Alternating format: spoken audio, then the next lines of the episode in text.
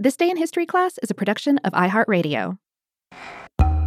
Hey, I'm Eves, and you're listening to This Day in History class, a podcast that proves history is always happening.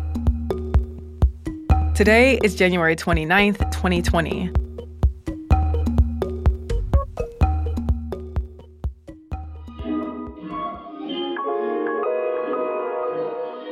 The day was January 29th, 1845.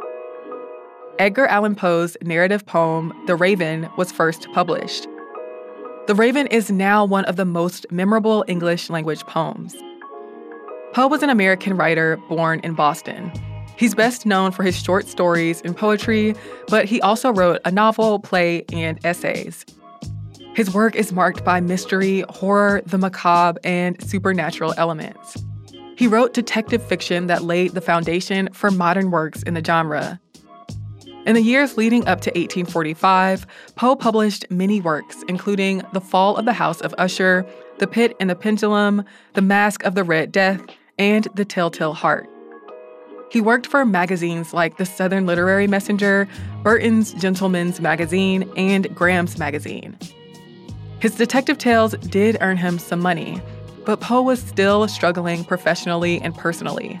Though he was being published and winning prizes for his work, a lot of his writing was going unnoticed, and he was not earning enough money to live comfortably. He also had a troubled relationship with alcohol, though it's unclear whether he was actually dealing with alcoholism. And his wife, Virginia, who was also his younger cousin, was getting more ill with tuberculosis. Affected by all of his misfortunes, he moved to New York in 1844. He began writing a weekly column for the Columbia Spy, and he became an editor for the New York Evening Mirror. He even managed to purchase a small house. And on January 29, 1845, The Raven was published in the Evening Mirror. Poe had spent four years writing and revising the poem. This time, his work was recognized. The Raven is about a narrator who is grieving over his lost love, Lenore. On a stormy December night, a raven that only says the word nevermore visits the narrator. In the end, the raven remains sitting above his room's door while the narrator lives in its shadow.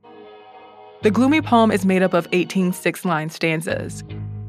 In November of 1845, The Raven and Other Poems, a collection of Poe's poetry, was published.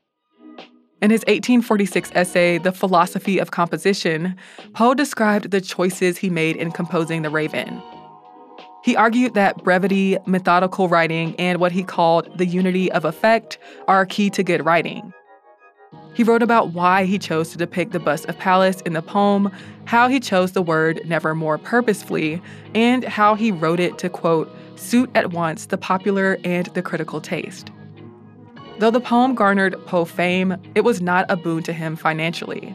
He did publish other works, including The Cask of Amontillado and an essay called Eureka, and many of his stories were translated and earned critical acclaim in France.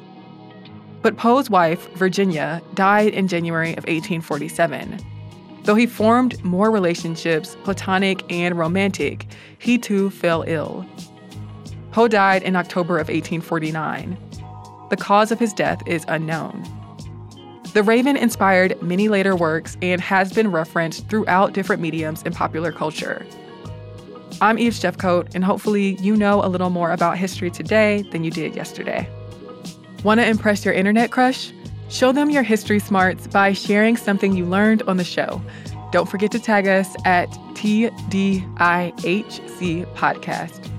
Or if you want to get a little more fancy, you can send us an email at thisday at iheartmedia.com. Thanks for tuning in, and we'll catch you tomorrow, same place.